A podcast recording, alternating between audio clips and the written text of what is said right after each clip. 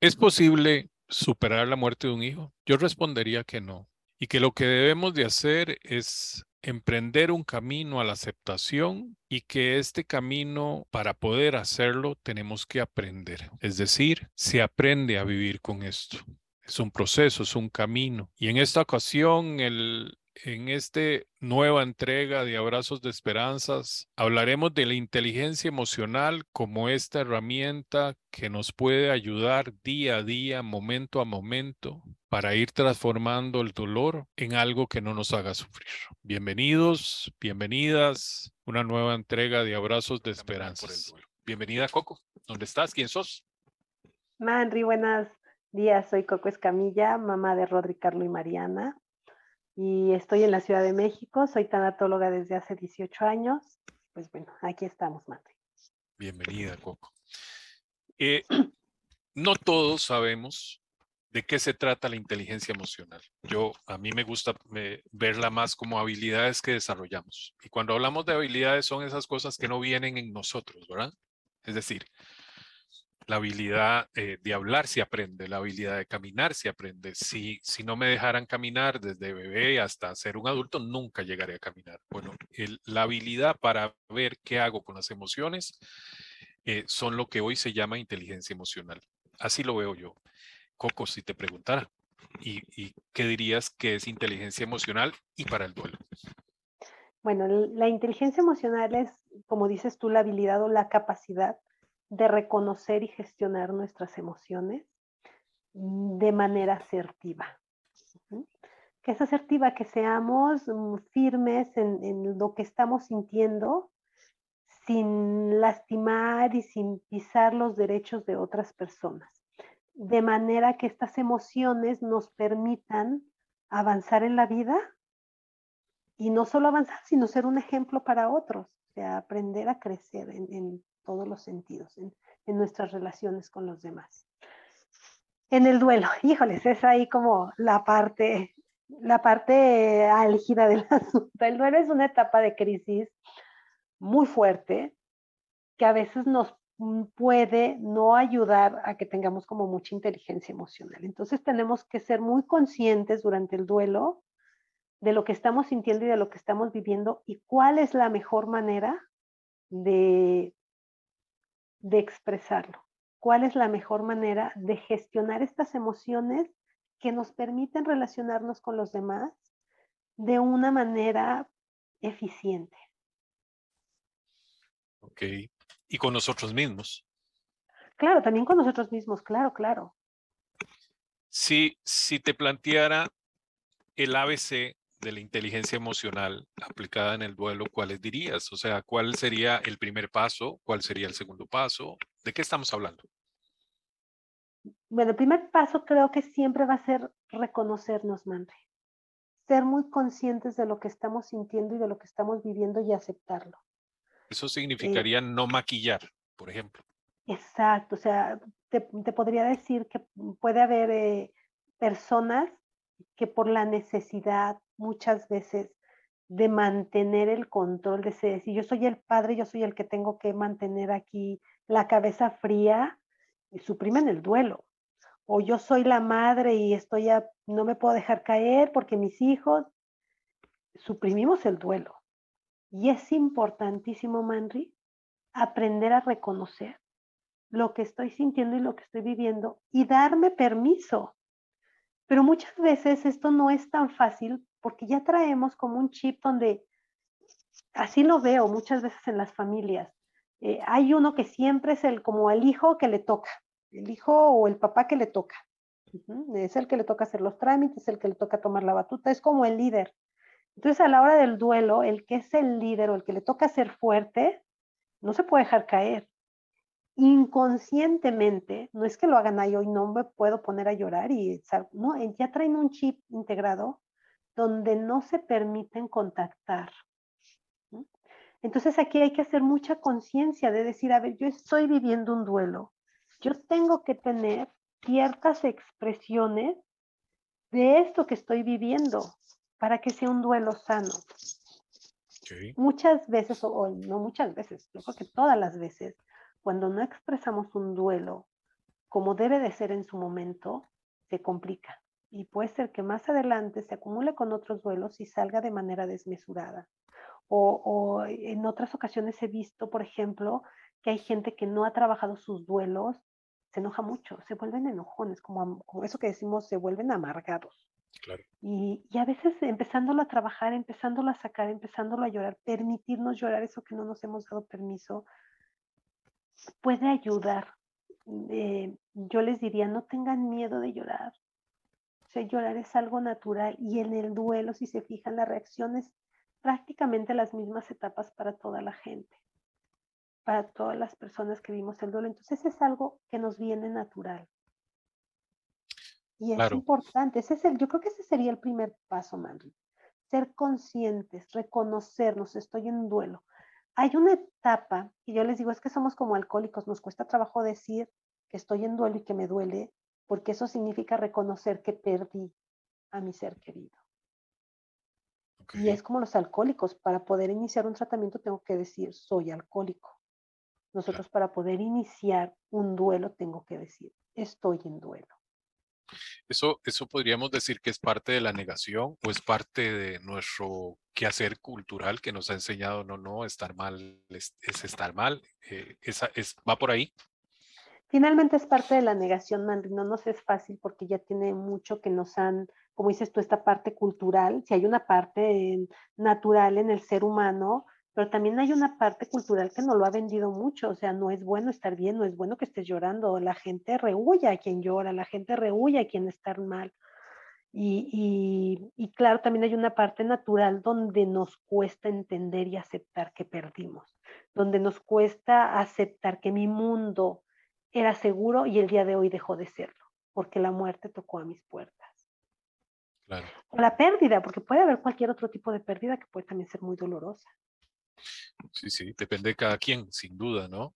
Y, depende de, dónde estaba. Yo, yo, yo, pienso, y no sé si estarás de acuerdo, como que hay un punto cero, ¿verdad? O sea, la, la vida se quiebra en un instante. Eh, yo podría decir, la muerte dura un instante, ¿verdad? El corazón se detiene, claro. se detiene en un instante.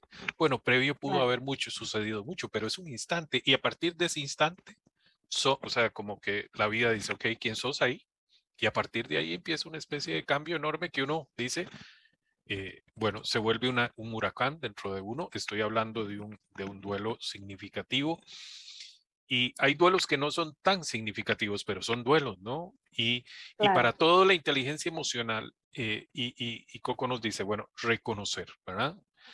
Hay algo que me parece importante decir. A veces no sabemos qué sentimos, pero sabemos que estamos completamente desequilibrados, completamente sin balance alguno. Bueno, la inteligencia emocional eh, habla algo de esto, ¿verdad? O sea, yo a veces no sabía ni qué emoción estaba viviendo. ¿Hay algo de eso, Coco? Mandy, sí, finalmente la inteligencia emocional siempre nos invita, nos hace una invitación a reflexionar qué es lo que estamos sintiendo. Hay veces que no sabemos ni por dónde viene, ni, ni, de dónde está ocurriendo, ajá, pero tiene que haber una invitación al autoconocimiento, principalmente. Y yo les diría, este autoconocimiento no deberíamos esperar a tener una crisis, no deberíamos esperar a tener una pérdida, un duelo para autoconocernos, pero nadie nos invita a eso. Bueno, hasta ahora que se empieza a manejar mucho este término de inteligencia emocional y yo creo que debería de incluirse en las escuelas, pero si no, bueno, está nuestra propia responsabilidad de hacerlo, de empezar a reconocerme. Hay, hay cosas tan sencillas, Manri, como por ejemplo, a veces alguien te puede decir una cosa y tú reaccionas, pero de manera exagerada. O a veces se te atraviesa un carro en la avenida y tú reaccionas de manera exagerada. Y a veces lo vemos como, no, es que se me atravesó, Sí, ya a otro se le atravesó y el otro no reaccionó de la misma manera. ¿Por qué yo estoy reaccionando de manera exagerada? ¿Por qué yo me estoy enojando tanto por esto? O se murió la vecina y yo me siento muy triste. ¿Por qué me siento tan triste si ni me llevaba bien con ella? ¿Qué me está moviendo? ¿Qué cosa está atrás de esta pérdida? ¿Quién me recuerda? ¿Ah? Cuando se me atraviesa el coche, ¿por qué estoy tan enojada? No estoy, estoy enojada porque se me atravesó, sí, pero la manera exagerada me dice que estoy hiperreaccionando y que probablemente yo traigo algo detrás de esto. Entonces, aquí lo importante es empezar, yo les diría desde antes, si es posible, a reconocer por qué sentimos, por qué nos sentimos así. Yo, yo, yo, yo diría un punto que puede ser clave, Mandy, que nos puede ayudar es cuando yo siento que mi reacción es exagerada. Analizarla, ¿por qué? Eso nos va a empezar a ayudarnos a entender muchas cosas de nuestra vida, de nuestras emociones que no hemos aún sabido gestionar. Y es importante reconocerlas y de esta manera irnos reconociendo a nosotros mismos. Claro, eh, eh, y, me parece muy um, cuestionarnos, es decir, preguntarnos a nosotros mismos, ¿de dónde viene esto? ¿De, dónde, ¿De, dónde, viene esto que quizá ahora lo decías desproporcionado y eventualmente inesperado, ¿no? O sea, algunas no serán, no serán desproporcionadas, quizás silenciosas, pero ¿por qué me siento ofendido? ¿Por, qué me siento menos de, de aquella persona? ¿Por qué no quiero que vean un lado de mi vida que eventualmente se quebró? Bueno, sin duda, eh, la, y, me gustó mucho la palabra que usaste, nos invita, es decir, depende de nosotros, ¿no? O sea, no, no venimos inteligentes emocionalmente, podríamos decirlo así, Coco. Quizás en niños sí venimos inteligentes emocionalmente, pero nos va reprimiendo la sociedad. Yo creo que debería ser, bueno, yo creo, no tengo ninguna base para decirlo, pero yo creo que el niño es el mejor psicólogo porque sabe reconocer las emociones en los demás, sabe usarlas a su favor y sabe expresarlas sin, reprimirse. Claro, ahí también tiene que haber un tema de, pues bueno, el niño tiene que aprender a regularse en algunas cosas, porque así nos invita a la sociedad, no nos indica, no nos invita, nos lo indica y nos lo impone. Pero, pero yo creo que lo vamos perdiendo, lo vamos perdiendo a través de la experiencia. Eh, de, de, todas las vivencias, de todas las reglas, de todas las limitaciones que nos ponen y vamos perdiendo incluso esta, yo creo que todos los niños nacen digo, no hay, hay como estudios que lo avalen, pero yo creo que los niños nacemos como una página en blanco, como algo natural. Por ejemplo, si ves a los animalitos, ves cómo se desarrollan y crecen naturalmente. Igual nosotros seguramente venimos así, pero nos va imponiendo la sociedad, las reglas, la familia, las experiencias, todas estas vivencias de no eres bueno, eh, si, me, si me quieres vas a hacer las cosas bien, todos estos condicionamientos. Y, es donde tenemos que empezar a aprender qué cosas cargamos que no son nuestras, qué cosas cargamos que no son sanas y, y vivirlas. Y sobre todo en el duelo, en el duelo, Manri, yo creo que hay algo muy importante. Nuestra autoestima es la base de una mente sana si nuestra autoestima está mal, nuestro duelo va a ser más difícil de sobrellevar. Si nuestra autoestima está sana, nuestro duelo probablemente sea más fácil de vivir. Porque hasta en ese momento podríamos sentir que la vida la tiene contra mí. Y no necesariamente, o sea, son cosas que pasan, son circunstancias de la vida. Yo creo que súper importante. Y aunque estemos en duelo, pues si sabemos que no está bien nuestra autoestima, empezar a trabajarla. Desde ese momento nunca es tarde para empezar el camino. Y bueno, decimos que lo seguro que tenemos en la vida, ¿verdad? Es morir, y sin duda es así. Pero de segundo es que el dolor va a llegar. Eh, porque va a llegar y, sí, y, va a llegar y póngale la firma, por favor, porque es así. Y para quien, para quien, eh, bueno, para quien está escuchándonos y no ha habido un duelo significativo al punto que se cuestione, pues eh, es muy sano ser inteligente, hábil entre las, emocionalmente. Eso significará cómo me trato, cómo me leo, si me conozco o no, si me amo o no me amo, sin duda. Bueno, pero cuando ya la cosa se estalló un poco, ¿verdad? Que es lo que, lo, que persigue este podcast, es informar. Bueno, eh, y, bueno, ¿qué busco? ¿A dónde me voy a, eh, o sea, hay alguna capacitación? ¿Cómo, cómo funciona esto? Bueno, eh, puede haber muchas capacitaciones, hay, hay videos en YouTube, hay mucha información en Internet, hay libros, muy buenos, los de Daniel Goleman, buenos, es la persona que inicia toda esta parte. Pero yo creo que principalmente es, e, el primer paso es tener el deseo de volverme inteligente emocionalmente. De empezar con esta búsqueda, pero no con el afán de me dijeron que lo tengo que hacer, no, con el afán de quiero mejorar, quiero estar mejor. Ese es el primer paso, Manri, el deseo. De verdad, cuando aprendemos a tener una inteligencia emocional, podemos vivir una vida mucho más tranquila, porque aprendemos, hay algo que es engancharnos, que cuando alguien te dice algo y tú lo pescas y se lo compras, es como este dicho de a quien le queda el saco que se lo ponga, y entonces nos enganchamos y nos enojamos, y es que me dijo, y es que me quiso decir, y cuando somos inteligentes emocionalmente, este tipo de cosas, Manri, tú dices, a ver, ¿qué de este saco me queda y qué no me queda? ¿Qué de esto que dijo esta persona es real y no es real? Y no lo tomo de manera ofensiva, sino al contrario, lo tomo como algo que me puede ayudar a crecer. A ver, él dijo que yo era esto y esto, bueno, esto sí puedo creer que soy, esto no estoy tan seguro, lo pongo en telejuicio y esto estoy seguro que soy y sí tiene razón, está mal. Voy a tratar de cambiarlo. Pero, eh, y eso es un constante, o sea, en el día a día, con todas las, las, relaciones que tenemos, son un espejo de lo que somos nosotros. Todas las relaciones son un espejo. Si a alguien yo veo feo es porque a lo mejor yo también tengo, me siento fea. Si a alguien yo este, le envidio el trabajo, ¿por qué le envidio? A lo mejor yo no me siento capaz de llegar a tener un trabajo así. Entonces, se convierte esto, a lo mejor esta envidia se convierte en un motor que me puede impulsar para decir, pues yo también puedo estudiar y yo también puedo crecer y yo también puedo llegar a eso. Eh, o a lo mejor yo también puedo salir de este dolor y de este duelo como de esta persona está saliendo. Entonces es ahí donde tenemos en el día a día, Manri, mm, sí, yo creo que sería muy bueno que buscáramos información porque estos podcasts son muy pequeñitos, pero hay mucha información en Internet donde pueden buscar, pueden eh, informarse y pueden irles dando, porque hay muchas herramientas aparte en inteligencia emocional que nos pueden ayudar. Y, y bueno, Aquí, aquí lo importante, el primer paso es tener el deseo, Manri, quererlo hacer. Quererlo hacer, encontrar la fuerza en nosotros para cambiar. Y bueno, en, en, el anterior podcast que participaba Coco, decíamos que las emociones son fuerza, bueno, usarlas positivamente.